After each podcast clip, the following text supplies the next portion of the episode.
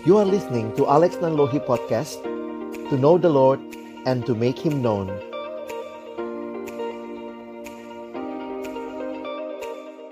Mari berdoa sebelum kita membaca merenungkan firman Tuhan Kiranya pujian ini menyatakan kerinduan dan doa kami ya Tuhan sebagai alumni di mana pun Engkau menempatkan kami. Bahwa hati kami boleh menjadi seperti tanah yang baik. Supaya ketika benih firmanmu ditaburkan itu boleh sungguh-sungguh berakar, bertumbuh, dan juga berbuah nyata di dalam hidup kami. Berkatilah ya Tuhan malam hari ini ketika kami akan membuka firman-Mu.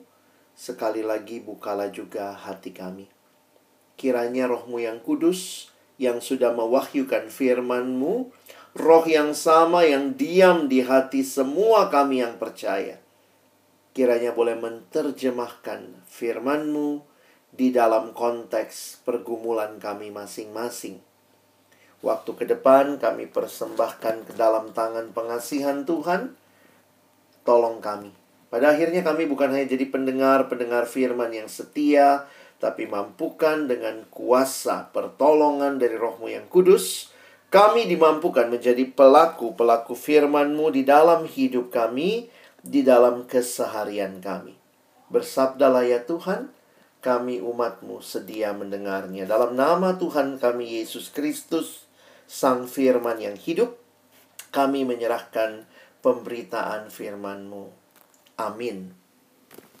Shalom, selamat malam teman-teman sekalian. Senang boleh ketemu lagi di layar ini. Saya lihat beberapa wajah, beberapa nama yang saya kenal. Ada adik saya Fitri juga ya, di Enggano ya. Senang bisa ketemu lagi melalui Zoom ini ya. Bersyukur kepada Tuhan kalau melihat bagaimana Tuhan memimpin hidup kita ya, alumni-alumni yang Tuhan telah bawa sekian jauh. Waktu saya dapat pertama tema ini, saya sendiri cukup kaget gitu ya, karena ini tema mendasar sekali. Tetapi saya juga sadar bahwa hal-hal mendasar sering kali mungkin karena terlalu biasa, terlalu umum, rasanya sudah tahu, uh, lalu kemudian bisa jadi terabaikan. Ya, saya sih berharap kita tetap melihat hal-hal dasar bukan hal yang harus diabaikan. Contohnya kalau teman-teman naik pesawat ya, saya pikir berapa kali pun kita naik pesawat, mau kita baru sekali, mau kita seribu kali, begitu ya. Setiap kali masuk pesawat, maka ada peragaan. Petunjuk cara menggunakan, sabuk pengaman, cara menggunakan jaket pelampung, cara menggunakan masker oksigen. Itu hal yang rasanya umum. Semua sudah tahu kalau sering naik pesawat apalagi. Tetapi itu perlu dijelaskan. Kita nggak bisa bilang, maaf, uh, pramugari, pramugara, saya sudah sering dengar itu ya. Please, skip. Tidak bisa. Kita semua harus mendengar lagi, harus mengingat lagi, diberitahu lagi walaupun banyak yang kadang-kadang tidur ya. Kalau pas pemberitahuan soal itu kita pura-pura bobo aja gitu ya, tidak lihat pramugari atau pramugaranya. Nah, teman-teman yang dikasihi Tuhan, ini bukan hal yang baru yang kita bicarakan malam hari ini, bukan hal yang teman-teman tidak tahu, tetapi hal yang mendasar yang perlu terus diingatkan ya. Dan hari ini saya mau sharing uh, satu bagian uh, PowerPoint yang saya siapkan. Nah, ini bicara precious a precious moment ya. Sebuah momen yang berharga. Nah, teman-teman, saya mau mulai dengan mengajak kita melihat satu kutipan ini yang saya senang tentang kekristenan. Dikatakan bahwa Christianity isn't just a religion. Mungkin lebih tepat saya tambahkan istilah just Christianity isn't just a religion, it's a relationship with God through Jesus Christ. Kekristenan bukan sekadar agama. Tentu di dalamnya ada unsur agama ya. Ada ritualnya, ada persembahannya. Itu kan semua unsur-unsur agama. Ada liturginya. Tetapi kalimat ini mengingatkan hal yang jauh lebih mendasar. Christianity isn't just a religion, it's a relationship with God through Jesus Christ. Kekristenan itu adalah sebuah relasi, teman-teman. Relasi yang di dalamnya tentunya kita harus spend waktu.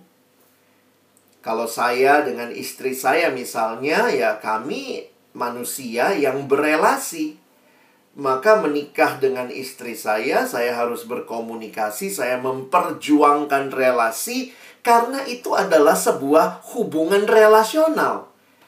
Lain kalau misalnya saya beli mobil atau saya beli motor, itu hubungannya memang orang bisa bilang waduh apalagi kalau itu apa ya gaji pertama atau motor yang kita beli sendiri atau mungkin mobil yang kita beli sendiri walaupun masih kredit begitu ya. Ada hubungan batin dengan mobil itu tetapi mobil tetap benda.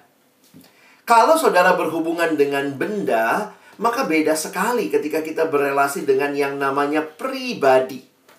Dan Allah kita Allah yang adalah pribadi jadi kalau bicara spend a moment with God, ya karena dia pribadi. Bukan seperti kita punya benda ya, kapan-kapan kita lihat, kita cuci, kalau mau pakai, habis pakai, kita rawat segala macam. Itu sesuatu yang tidak personal sifatnya.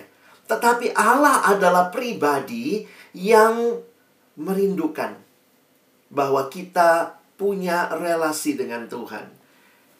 Nah, nanti kita lihat sama-sama ya. Jadi saya mau mulai dengan pemahaman ini. Kekristenan itu relasional kok. Makanya Tuhan Yesus bilang, kasihilah Tuhan Allahmu, kasihilah sesamamu. Baik Allah adalah pribadi, sesama adalah pribadi, maka apa kualitas mengukur relasi? Kualitas yang kita pakai mengukur relasi adalah waktu. Seberapa banyak waktu yang kita habiskan bersama, maka tentunya relasi semakin dalam, ya. Makanya kalau kita sudah lama tidak berkomunikasi, ya itu pasti relasinya rasanya ya karena kita nggak spend waktu banyak sama-sama. Nah itu poin pertama dulu yang teman-teman saya harap disegarkan kembali. Kekristenan itu sebuah relasi dengan Allah dan juga tentunya dengan sesama. Nah, Allah adalah Allah yang mencipta ya, karena itu kita ingat di dalam kitab Kejadian dikatakan God created man in his own image. Karena Allah kita Allah yang adalah pribadi, kalau kita manusia diciptakan segambar dan serupa dengan Allah, maka kita pun adalah pribadi. Karena itu saya senang dengan kalimat berikut. Karena kalau ditanya, Tuhan ciptakan kita ini buat apa? Kenapa kita diciptakan sebagai makhluk yang adalah pribadi? Karena Tuhan sendiri mau punya relasi dengan kita. God want to have a personal relationship with you. Jadi kalau kita adalah pribadi, diciptakan oleh Allah yang adalah pribadi, apa tujuannya? Salah satunya yang saya yakin adalah Allah mau saudara dan saya punya relasi dengan Allah sebagai pribadi. Karena itu kutipan dari kalimat pendeta Nicky Gamble, seorang teolog di Inggris dia mengatakan begini. Pria dan wanita diciptakan untuk hidup dalam hubungan dengan Allah. Tanpa hubungan tersebut akan selalu ada rasa lapar, sebuah kekosongan dan sebuah perasaan yang hilang. Wah, ini gambarnya pas banget gitu ya. Ini kan generasi colokan ya. Kita apa-apa butuh colokan begitu mati lampu bingung begitu ya. Tidak ada daya, tidak ada listrik. Wah, itu langsung kebingungan. Ini generasi colokan. Maka gambarannya saya khusus memilih gambar ini ya. Pria dan wanita memang dicipta untuk hidup dalam hubungan dengan Allah. Emangnya apa spesialnya, apa uniknya hubungan dengan Allah? Pendeta Niki Gambel melanjutkan dengan penjelasan berikut. Dia katakan, tidak ada satupun hubungan manusia yang dapat memuaskan atau dapat terus bertahan. Ternyata dua hal ini, dua kualitas ini yang manusia cari dalam hubungan. Sesuatu yang memuaskan dan yang kedua sesuatu yang terus bertahan. Nah, saya mau ingatkan bahwa bukannya hubungan-hubungan ini tidak memuaskan, Tetapi kalau kita gali lebih dalam, tidak akan pernah bisa memberikan kepuasan sejati. Ya, contohnya aja begini ya. Suami, istri, atau mungkin pasangan kita. Pertanyaannya, apakah mereka bisa memuaskan kita secara sampai yang paling dasar? Tentu tidak. Apalagi dapat terus bertahan. Apakah ada pasangan kita yang tidak mungkin meninggal? Apakah ada orang tua kita yang tidak mungkin meninggal? Tidak ada. Semua relasi yang namanya manusia ada batas kepuasannya dan ada batas bertahannya. Karena manusia bukan makhluk yang kekal. Kita makhluk yang fana. Jadi, Pendeta Nicky Gamble mencoba menggali kalau dalam hati kita kita selalu ingin yang memuaskan secara terus-menerus. Kalau dalam hati kita selalu ada keinginan untuk relasi yang terus tidak ada habisnya. Sebenarnya itu hanyalah menunjukkan bahwa saudara dan saya diciptakan untuk memiliki relasi dengan Allah. Karena hanya Allah yang dapat memuaskan secara tuntas dan hanya Allah yang kekal, yang terus bertahan. Nah, ini menarik untuk kita ingat sama-sama ya. Makanya kalau kita tidak punya relasi dengan Tuhan, selalu ada yang hilang, ya. Ya, saya sudah ketemu beberapa alumni juga, ya ada juga yang sudah makin senior, makin tua. Di usia tua, wah mulai beda percakapannya ya. Jadi di perkantas ini banyak lapisan ya Teman-teman tahu yang generasi pertama perkantas itu lagi persiapan untuk masuk umur-umur 70-an. Nah, menarik mereka bikin webinar-webinar yang tua-tua ya. Saya lihat tema-temanya unik-unik juga. Temanya tentang apa, teman-teman? Bagaimana memberikan warisan kepada anak begitu ya, karena mereka udah umur 70-an begitu ya. Lalu kemudian ada lagi tema misalnya bagaimana menyiapkan kalau pasangan kita pergi duluan begitu ya. Jadi tema-tema seperti itu. Lalu ada seminar kesehatan namanya juga udah opa oma ya. Jadi ceritanya itu uh, kesehatan ya. Saya ikut grupnya, mereka bikin grup begitu ya. Ya saya ter terikut di dalamnya. Lalu itu tuh artikel-artikel kesehatan, konsultasi dokter. Jadi akhirnya saya sadar gitu ya. Iya ya semua hubungan manusia itu sangat terbatas. Kita butuh Tuhan itu jangan tunggu tua ya. Sebenarnya sejak muda karena kita mencari yang memuaskan dan dapat terus bertahan harusnya sejak awal makanya sejak siswa kita beritakan Injil. Sejak mahasiswa masih muda kita beritakan Injil. Untuk mereka memiliki relasi dengan Allah. Makanya sedih kalau zaman siswa beritakan Injil berelasi dengan Allah, mahasiswa beritakan Injil berelasi dengan Allah. Pas alumni mulai sibuk, mulai lupa relasi dengan Allah. Waduh, kayaknya bukan itu sebenarnya yang menjadi kerinduan kita di perkantas ya. Makanya kalimatnya begini. Bapak Niki Gamble menyimpulkan, sekali kita memiliki hubungan dengan Allah, maka tujuan dan arti kehidupan akan menjadi semakin jelas. Nah, teman-teman, saya pikir ini hal-hal yang sangat mendasar tentang kehidupan Kristiani kita, karena manusia hanya dapat menemukan kepuasan sejati di dalam Penciptanya. Makanya kalimat dari seorang yang pintar luar biasa ini. Kadang-kadang kita cuma kenal rumusnya ya. Namanya Blaise Pascal. Tetapi dia seorang Kristen yang baik, dia Kristen yang beribadah, taat, bahkan dia menulis beberapa buku Kristen, teman-teman ya. Jadi kalimatnya begini.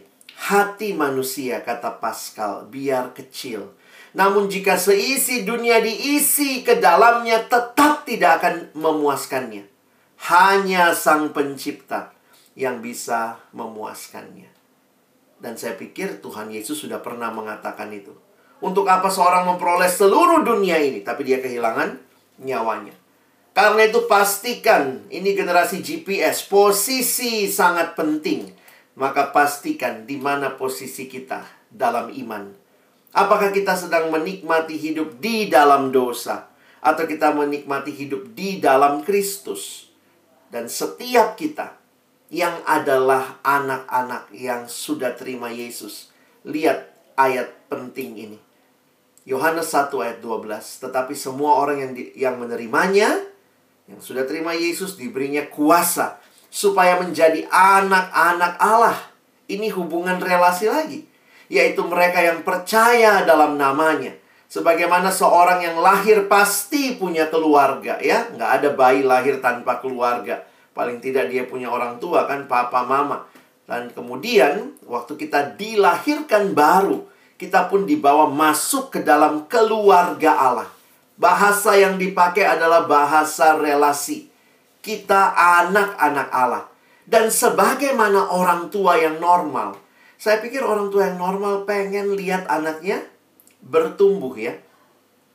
Tentu kita kalau lihat anak kecil kita suka ya, aduh lutuna lutunya karena anak kecil imut-imut begitu. Tapi kalau ada anak kecil terus, nggak lucu lagi teman-teman.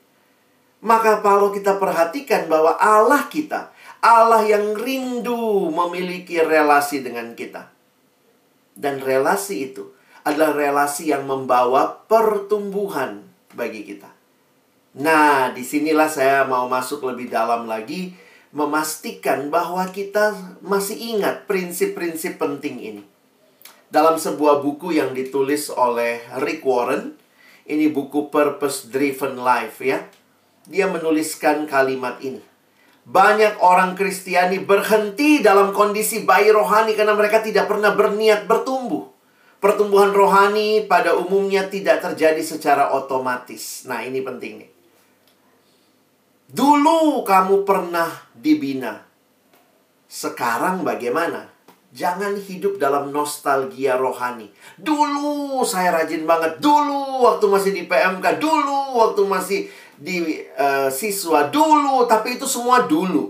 Kerohanian bukan masalah nostalgia dulu. Tetapi sekarang seperti apa?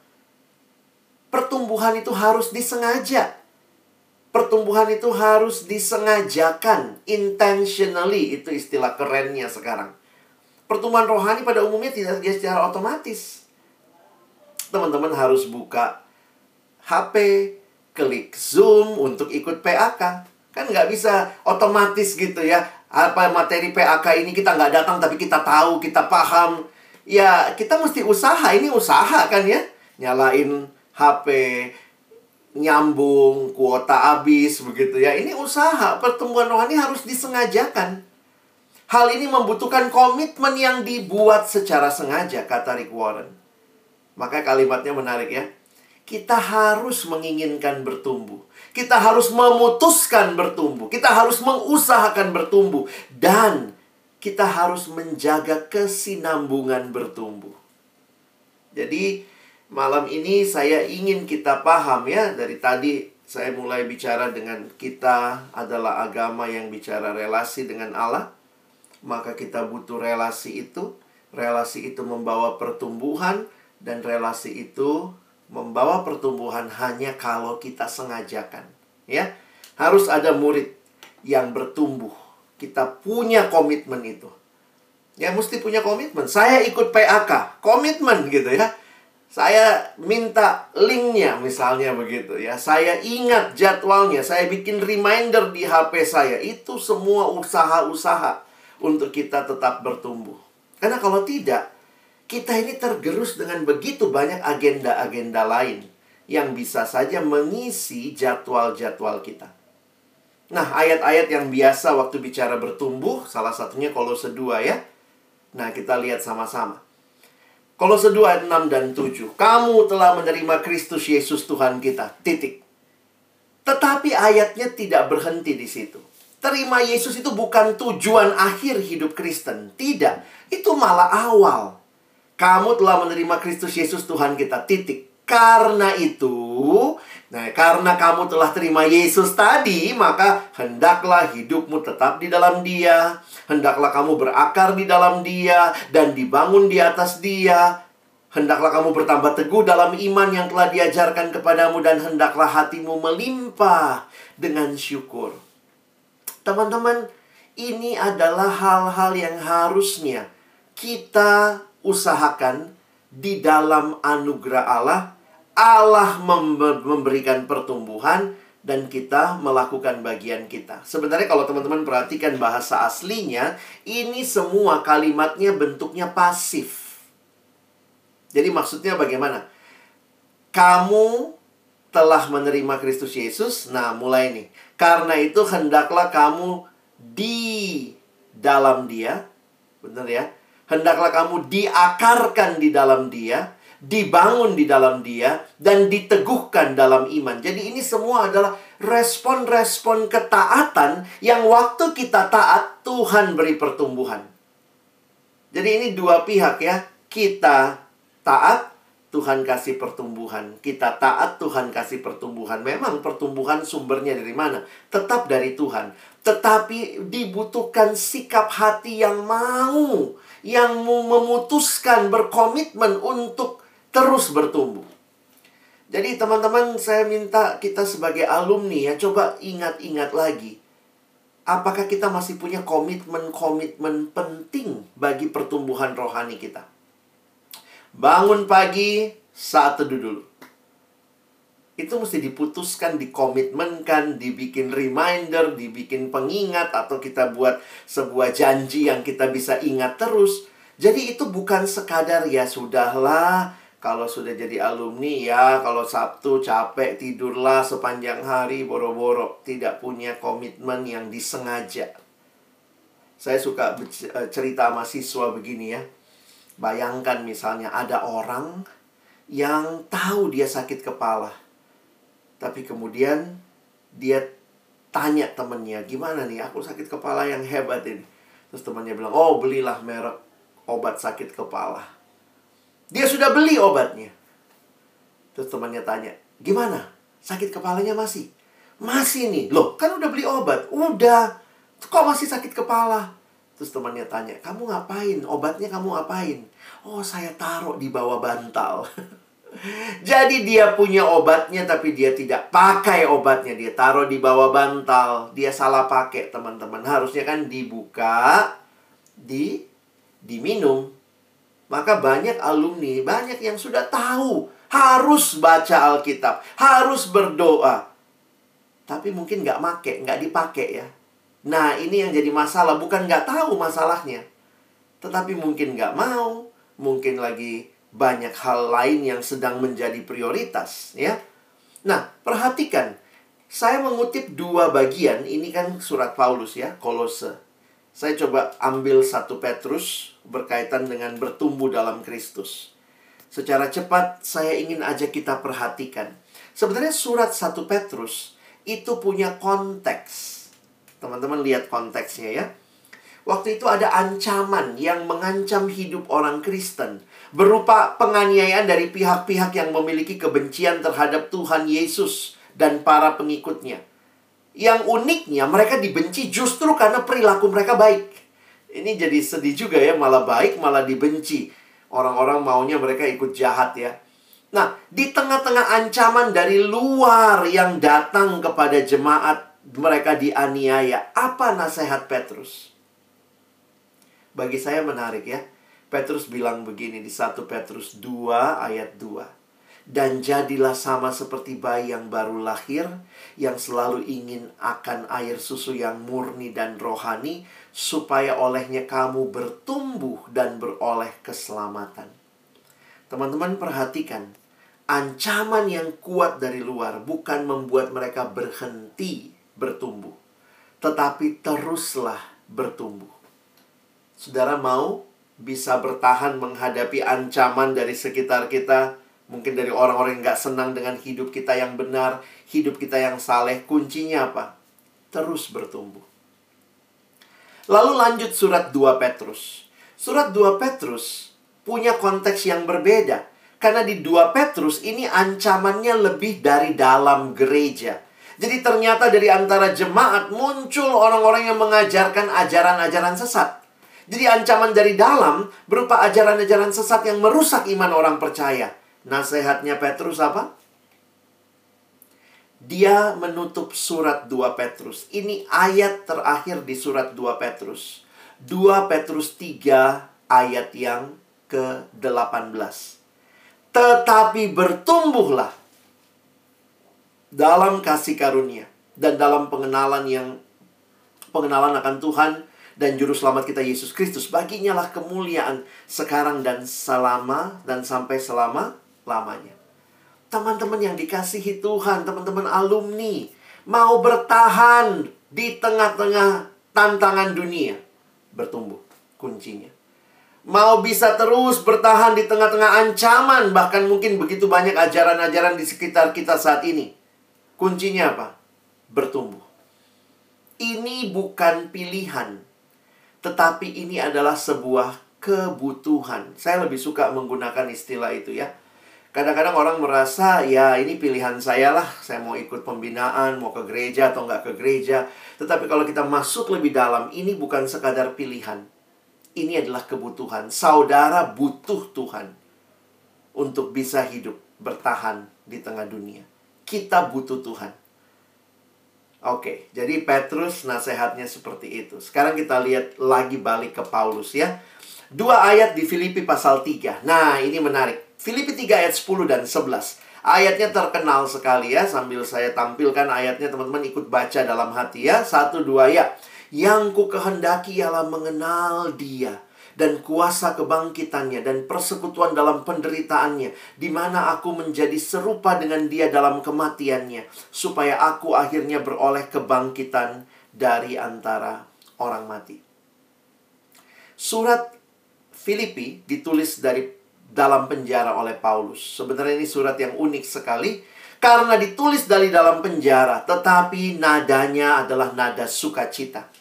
Di dalam surat yang singkat ini hanya empat pasal, tetapi ada hampir kurang lebih 16 kali kata sukacita, kata bersukacitalah muncul di dalam surat ini. Di sini kita jadi belajar ya, sukacita itu bukan tergantung kondisi. Buktinya Paulusnya lagi di penjara. Kalau kita nggak tahu latar belakangnya, kita baca suratnya kayak, wih, Paulus lagi seneng banget ini ya. Tapi waktu baca konteksnya, dia tulis ya di Filipi 1 ayat 7 misalnya, 13 atau ayat 17, dia bilang, aku di penjara. Wow! Kita langsung berubah.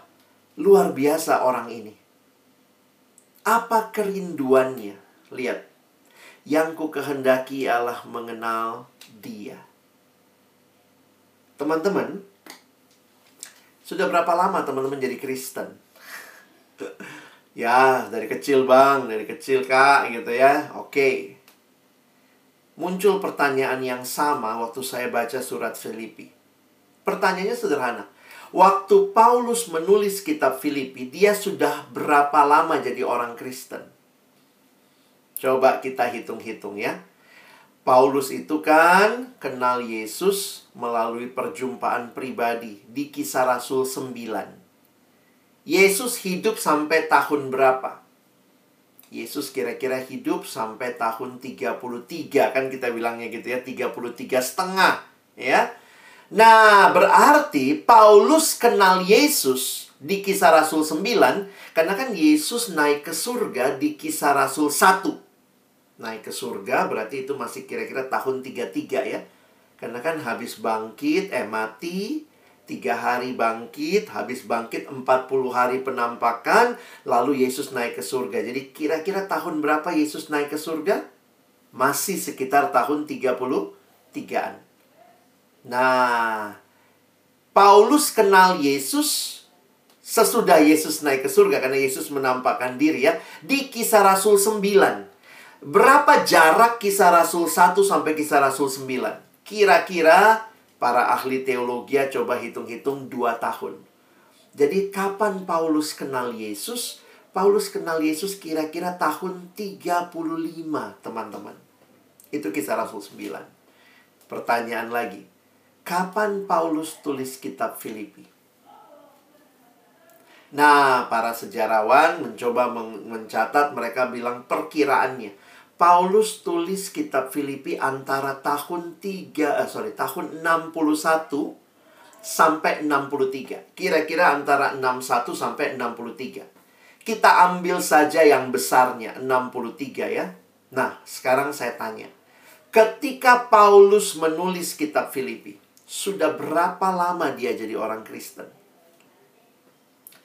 35 lalu ini ditulis tahun 63. Berarti waktu menulis Filipi Paulus sudah kenal Yesus kira-kira 28 tahun. Menarik ya.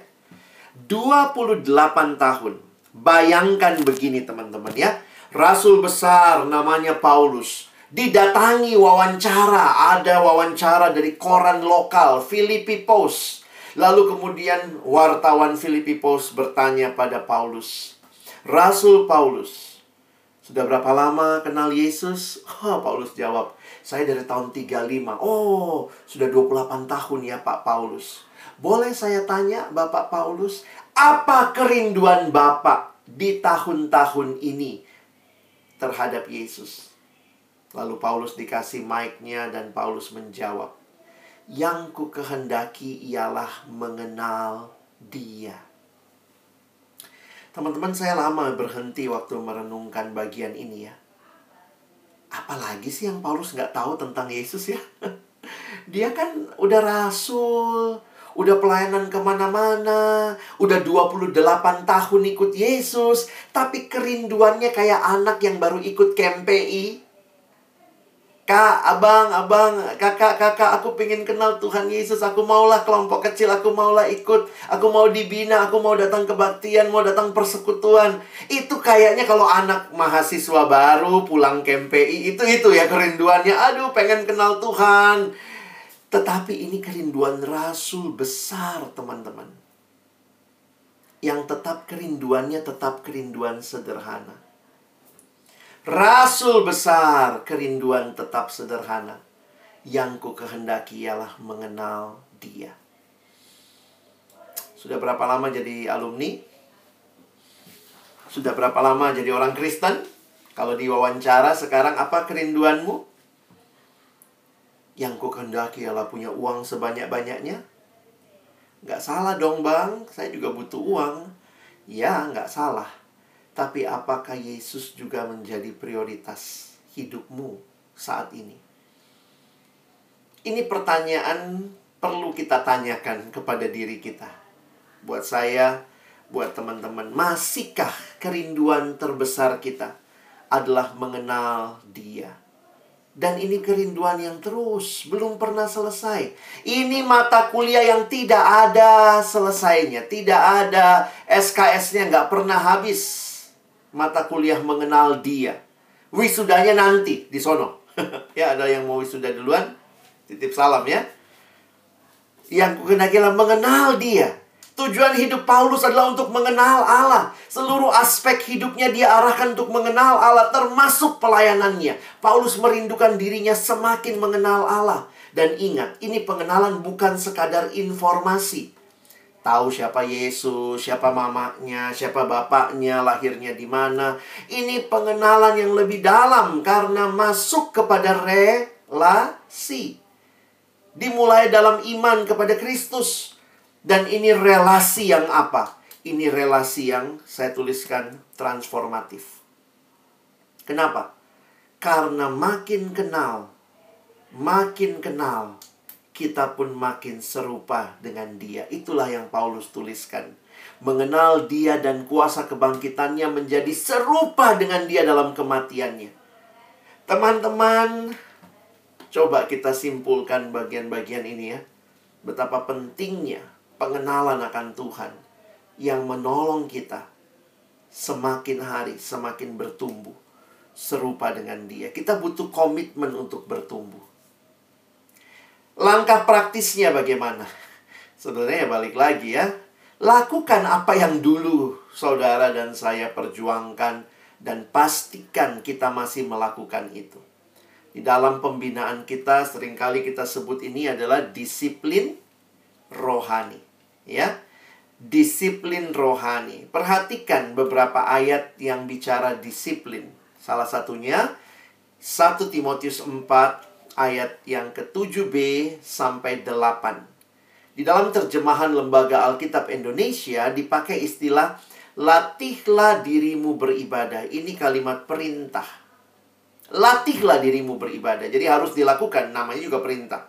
Latihan badani terbatas gunanya. Ini kata Paulus ya, dari dulu juga ada yang nge-gym kayaknya ya. Wah, sportnya bagus. Kan beberapa dari kita mungkin sangat setia olahraga ya. Nah, Paulus bilang, latihan badani terbatas gunanya. Bukan berarti nggak usah dilakukan karena terbatas gunanya. Latihan badani yang terbatas kamu perjuangkan. Tetapi ibadah itu berguna dalam segala hal karena mengandung janji baik untuk hidup ini maupun untuk hidup yang akan datang. Jadi Paulus sedang mengingatkan kalau kamu saja memperjuangkan latihan-latihan fisik, nge-gym, sport yang terbatas gunanya, maka jangan lupa dalam hal rohani latihlah dirimu. Dulu belum punya duit susah nge-gymnya ya. Sekarang begitu punya duit banyak alumni ikut nge-gym olahraga sana sini wah olahraga juga mahal sekarang ya. Beli trainingnya beli bajunya segala macam. Tapi akhirnya jadi lupa hal-hal rohani tubuh sih makin bagus ya tapi kerohanian bagaimana tentunya dua-duanya harus kita kembangkan tanggung jawab dengan tubuh karena Tuhan juga yang memberikan tubuh dan tanggung jawab dengan kerohanian di dalam terjemahan NIV dia pakai istilah apa NIV pakai istilah train. Train itu bukan berarti cuma sekali melakukan ya, tapi terus. Makanya dia bilang, for physical training is of some value. Terjemahan NASB, New American Standard Bible, ini yang menggunakan istilah disiplin. Disiplinkan dirimu untuk kerohanian, untuk hal-hal yang rohani. Kalau kamu saja mendisiplin dirimu untuk hal-hal jasmani yang terbatas gunanya. Jadi kalau kita gabungkan, ini hal praktis. Teman-teman mari balik lagi, lakukan disiplin rohani dengan disiplin. Kadang-kadang kita mesti latih lagi ya, bagaimana berdoa, bersaat teduh, membaca Alkitab ya. Disiplin penting ya. Akar kata gimnastik dari sini nih. Puji Tuhan ya, kekristenan tidak bicara kewajiban. Kekristenan bicara disiplin. Bedanya apa? Kalau saudara lihat bedanya jelas ya. Disiplin dengan kewajiban beda mendasarnya kalau kewajiban itu dari luar ke dalam dipaksakan. Hampir pasti terpaksa ya. Hampir nggak ada kebebasan memilih. Bahkan beberapa situasi ada ada punishment and rewardnya. Misalnya, kalau kamu lakukan ini, dapat reward. Kalau nggak dilakukan, dihukum. Nah, itu kewajiban.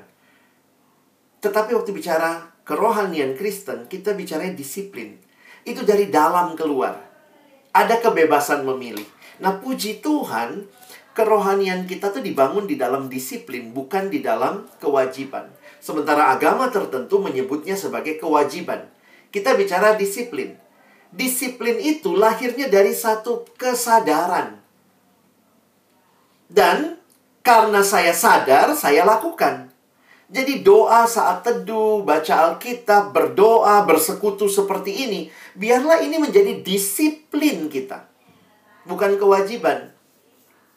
Apalagi kalau sampai nggak enakan karena dikontak ya, jangan lupa datang ya, nggak enak nanti sama Kak Nur, sama pengurus begitu ya. Tapi kalau kita mengerti sebagai kewajiban beda. Kewajiban itu selalu mendatangkan ketakutan. Aduh, diterima nggak ya? Disiplin dilakukan dalam sukacita. Itu perbedaannya. Memang sering kali beberapa situasi terjadinya disiplin muncul karena kewajiban. Saya kasih contoh begini ya. Ada anak kecil nih. Ya, kalau anak kecil disuruh milih, mau makan permen atau makan nasi. Anak-anak yang normal sih pengennya permen ya. Makanya biasanya orang tua bilang begini, makan nasi dulu, habis nasi baru boleh permen. Misalnya gitu ya. Nah, itu di, diwajibkan. Anak itu diwajibkan. Makan nasi dulu, baru permen. Kadang-kadang di awal anak-anak harus digitukan ya. Supaya dia tahu betapa pentingnya makan. Ya. Itu kalau masih anak-anak. Kalau sudah umur 23, udah umur 30 masih begitu polanya. Nasi dulu, baru boleh permen. Berarti saudara nggak bertumbuh ya. Orang yang bertumbuh itu mengalami perubahan dari kewajiban menjadi disiplin. Ini beda. Bagi saya orang yang bertumbuh bisa melihat bahwa yang dulu menjadi kewajiban sekarang menjadi disiplin. Kalau dulu disuruh baca Alkitab, saat teduh sama PKK, mungkin masih kewajiban dicek besok nanti apa ayat hafalannya disuruh tulis apa apa saat teduhnya hari ini. Awal-awalnya memang kewajiban. Tetapi kalau kamu sudah cukup lama di dalam Tuhan dan masih harus disuruh masih harus dipaksa saya pikir ya gagal juga pembinaan kita ya. Anak yang dewasa akan melihat disiplin. Saya dulu sama adik kelompok juga begitu lama-lama saya mesti kasih pengertian sama mereka. Saya ingat saya tanya sama adik kelompok saya. Karena dia nggak saat teduh saat teduh ya. Udah ikut kelompok lama nggak saat teduh saya tanya. Kalau kamu nggak saat teduh siapa yang rugi? Kamu atau Tuhan? Ehm, aku sih bang. Ya sudah. Jawablah dalam hidupmu. Kadang-kadang kalau kewajiban kan nanti kalau kau nggak saat teduh Tuhan marah loh. Jadi loh awal-awalnya kalau kita digitukan kan kayaknya wah Tuhan butuh saat teduh saya nih. Kalau nggak marah kan saya nggak mau Tuhan pemarah saya saat teduh lah. Saya baiklah supaya Tuhan nggak marah. Tapi kalau kamu sudah sekian lama masih begitu modelnya berarti kita nggak bertumbuh dalam disiplin. Karena disiplin itu saya tahu saya yang butuh. Maka saya lakukan waktu saya lakukan Tuhan berikan berkat pertumbuhan. Puji Tuhan. Jadi teman-teman yang dikasihi Tuhan mari kita prioritaskan lagi disiplin-disiplin rohani kita. Perhatikan pengertian disiplin rohani ya. Dikatakan setiap aktivitas yang bisa membantu kita memperoleh kekuatan untuk menjalani hidup seperti yang diajarkan dan dicontohkan Kristus. Nah, saya nggak tahu disiplin rohani apa yang teman-teman sedang berjuang sekarang ya. Tapi semua disiplin rohani membutuhkan waktu. Karena kita sedang berelasi dengan Allah. Makanya kalau lihat kalimatnya, disiplin rohani ini mentransformasi hidup kita, bukan sekadar menambah pengetahuan kita. Melalui disiplin rohani kita semakin mengasihi Allah dan sesama. Allah mengubahkan kita semakin serupa dengan anaknya. Ayo kita periksalah hidup kita ya ini biasanya gambar yang saya pakai karena kita biasanya mengajarkan empat hal sederhana di dalam pelayanan perkantas ya. Membangun disiplin rohani ini ilustrasi roda dibuat oleh Bapak Dosen Trotman. Dia menggambarkan orang yang rohani. Sebenarnya adalah orang yang di pusat hidupnya ada Kristus. Harus di pusatnya ada Yesus ya. Makanya kan kita mulai MHB bab 1 terima Yesus. Hidup baru Lalu dia menggambarkan seperti roda yang muter itu kan porosnya. Kalau di porosnya ada Yesus yang menggerakkan hidupmu, maka ada dua jari-jari yang terhubung. Yang vertikal hubungan dengan Allah. Yang horizontal hubungan dengan sesama. Dengan Allah, coba lihat. Saya bicara sama Allah, namanya doa. Beri waktu untuk berdoa. Allah bicara kepada saya lewat firman. Beri waktu baca firman. Itu dengan Allah. Vertikal. Tapi juga horizontal. Tuhan mau ada hubungan dengan sesama. Maka ada dua. Dengan sesama orang percaya kita rajin bersekutu. Ini yang ke dalam. Bersekutu. Beri waktu untuk bersekutu. Dan dengan mereka yang belum percaya kita harus hadir bersaksi. Mari ambil pelayanan terlibat untuk boleh menyaksikan kasih Kristus. Jadi kalau kita lihat disiplin rohani yang diajarkan kepada kita selama ini itu disiplin relasi dengan Allah vertikal dan relasi dengan sesama. Nah, dari sini saja kita lihat bagaimana waktu-waktu yang kita berikan untuk menikmati disiplin-disiplin rohani ini. Kenapa teman-teman? Karena sekali lagi kita sedang berelasi. Kalau berelasi pentingnya waktu yang berkualitas. Kalau anak sekarang bilang quality time. Kalau pacaran ada quality time-nya. Maka ingat kita sedang berelasi dengan Allah. Apakah juga ada quality time-nya? Gimana? Saya mungkin susah berdoa tapi baca Alkitab aman. Atau ada yang, aduh saya doa doang gitu ya, capek banget dulu kerjaanku sibuk banget, nggak sempet baca Alkitab. Sampai-sampai nggak sempet ikut KTB, nggak sempet ikut PAK, wah sedih banget ya. Kita harus melihat ini quality time. Makanya saya suka tanya sama siswa ya, apa bedanya sisa sama sisi? Contoh aja, apa bedanya sisa sama sisi? Jangan bilang sisa pakai abang, sisi pakai i. Itu nenek-nenek juga tahu ya. sisa sama sisi. Contoh, kalau ada makanan nih ya, ada makanan di piring besar. Saya makan, makan, makan, makan, terus saya udah kenyang. Oh, masih ada dikit. Namanya sisa. Kalau sisi, benar ya. Sebelum makan, disisihkan dulu. Numpang tanya. Lebih terhormat dikasih makanan sisa atau sisi? Iyalah, sisih ya. Walaupun sisa juga kau makan kan gitu ya. Lebih terhormat sih dikasih makanan sisih ya. Jadi sebelum dimakan disisihkan dulu ya. Sekarang kita aplikasikan. Waktu yang kita berikan kepada Tuhan setiap hari itu yang sisa atau yang sisih ya? Saya tanya anak siswa, anak siswa jujur banget ya. Itu waktu sisa apa sisih? Terus dia jawab, sisa sih. gitu ya. Eh, ini jadi pertanyaan buat kita.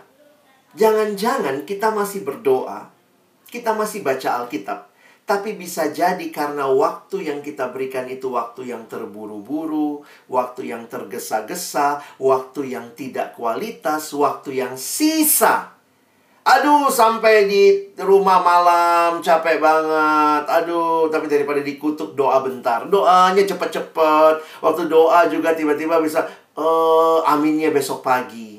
Karena kita datang kepada Tuhan bukan di jam doa, itu jam tidur. nah, kita mesti bersiasat juga nih.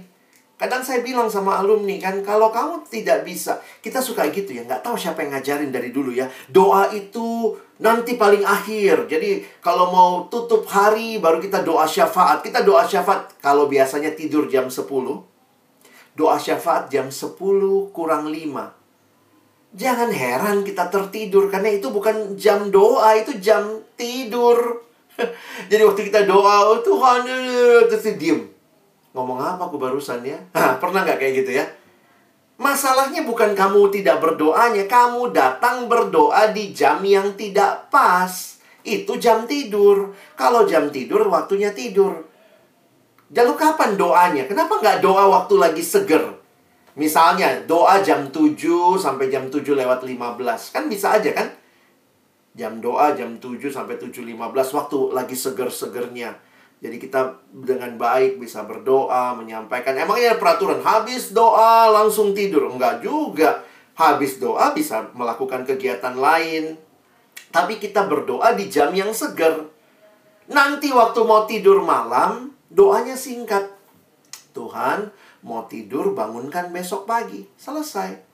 Jangan sok-sok dipul doanya di akhir. Padahal itu jam tidur. Tuhan, aku datang malam ini sebelum tidur. Aku ingin mendoakan seluruh dunia. Ah, baru dua, dua nama kau sebut udah tertidur. Nah ini masalahnya. Kadang-kadang buat alumni ya, ini nggak tahu pergumulan teman-teman nggak, tapi ini pergumulan saya. Masalah saya bukan masalah tidak berdoa biasanya. Tapi saya tidak memberikan waktu yang berkualitas untuk berdoa. Masalah saya bukan tidak baca Alkitab, saya masih berjuang lah staf perkantas masa nggak berjuang baca Alkitab. Tapi pertanyaannya, apakah waktu berkualitas sehingga itu saya disiplinkan, saya sengajakan, saya sisihkan, bukan saya sisakan. Orang saja untuk hal penting rela kasih uang, kasih tenaga, kasih waktu. Harusnya kalau menurut kita saat teduh penting. Ibadah ini penting. Persekutuan penting, maka saudara akan memberi waktu. Ukuran orang memperjuangkan relasi sebenarnya ukurannya waktu ya. Tentu saya tidak mengatakan waktu yang panjang pasti selalu baik, tidak juga. Ada orang pagi-pagi lama sekali saat teduhnya. Kita pikir, ih rohani kali orang ini ya. Itu kalau di retret-retret begitu ya. Kalau satu kamar kita sama teman kita, wah bangun pagi, dia saat teduh, kita saat teduh. Kita udah amin, lihat dia, ih masih saat teduh dia. Ah, lama-lamain ah, aku juga ikutan lama-lama. Padahal dia tertidur. Ada juga orang begitu kan? Lama mesin diesel dia, lama panasnya. Jadi hati-hati teman-teman, tidak berarti selamanya panjang itu berkualitas. Makanya saya lebih senang bukan kuantitas waktunya, tapi kualitas waktunya, ya. Nah, inilah tips praktisnya ini nanti teman-teman sharing lah di kelompok ya. Coba susun lagi lah prioritas kita. To change your life, maybe you need to change your priorities. Jadi lihat, kantor itu kita sisihkan waktu ya. Bos suruh masuk jam 8 ya kita masuk jam 8. Kita nggak bisa bilang, ah malas ah jam 8 ah nanti jam 9 aja. Ya didenda lah atau dikasih pengurangan Kadang-kadang saya pikir saat teduh jangan belajar menyisihkan ya. Banyak alumni gini, saat teduh, ya nggak apa-apa lah bang kalau nggak sempat pagi nanti malam lah. Nanti kalau malam nggak sempat, ah besok pagi lah. Nanti lama-lama ah minggu depan lah saat teduh. Sisihkan waktu. Ini jam saat teduh saya. Jam 6 pagi sampai 6.15, 6.20. Mungkin kita mesti sisihkan waktu. Karena kalau teman-teman nggak sisihkan waktu, ya kita akan terbawa sama waktu yang sudah begitu banyak di hidup kita. Jadi precious moment, maybe you need to change your priorities. Nah, teman-teman, kiranya pemahaman ini mengevaluasi hidup kita untuk melihat bagaimana kerohanian kita saat ini di tengah-tengah kehidupan sebagai alumni. Saya tutup dengan pengalaman uh, bulan ini dua bulan yang lalu ya Agustus itu mama saya operasi kakinya ya karena lututnya orang tua sudah susah jalan kesakitan terus ya ke dokter salah satu cara ya operasi. Nah, waktu menemani, karena saya yang menemani mama saya operasi, saya mikir-mikir, lihat-lihat gitu ya. Orang tuh macem-macem ya, ada yang harus dirawat inap, ada yang rawat jalan, ada yang masuk IGD, terus kemarin juga lihat ada yang masuk ICU, yang paling sedih ada juga yang masuk kamar jenazah ya. Wah, teman-teman kalau lihat kerohanian kita sekarang kayak apa ya? Lagi di IGD kah? Instalasi gawat darurat. Atau jangan-jangan, wah saya masih rawat jalan bang, masih aman ya ada bolong-bolong dikit lah. Atau jangan-jangan teman-teman mesti lihat juga wah jangan-jangan lagi di ICU kita ya. Pakai alat pakai segala macam karena kerohanian kita sedang kritis. Paling sedih sih kalau udah masuk kamar jenazah ya kerohaniannya mati begitu ya. Tapi tentu buat kita anak Tuhan Tuhan hadir dan Tuhan tidak mau kita dalam kondisi itu. Mulailah dengan kejujuran dan mulailah dengan usaha yang intensional. Sisihkan waktu karena Tuhan merindukan. Engkau datang kepada Dia, saya juga datang kepada Dia, kita berelasi dengan Dia. Kiranya Tuhan menolong kita bukan hanya dengar firman, tapi juga kita bisa mengambil respon. Mari berdoa. Tuhan terima kasih apa yang kami dengar malam hari ini biarlah juga bukan hal baru yang membuat kami juga baru tahu, baru ingat, tetapi lebih jauh ini menolong kami mengevaluasi hidup rohani kami. Kalau relasi dengan Tuhan diukur dengan waktu berkualitas, bagaimana kerohanian kami? Kami sungguh rindu karena Tuhan begitu ingin bersekutu dengan kami kami pun ingin meresponinya dengan baik. Tolong teman-temanku, kami semua sedang berjuang dan kami berdoa kiranya dalam perjuangan ini Tuhan sendiri menganugerahkan pertumbuhan rohani. Kami melatih diri kami, melatih kerohanian kami untuk semakin hari semakin bertumbuh serupa dengan Kristus. Terima kasih buat malam hari ini, berkati waktu selanjutnya. Agar Tuhan juga menolong kami bukan cuma mendengar banyak firman, tapi juga boleh mengaplikasikannya. Dalam nama Yesus kami berdoa. Amin.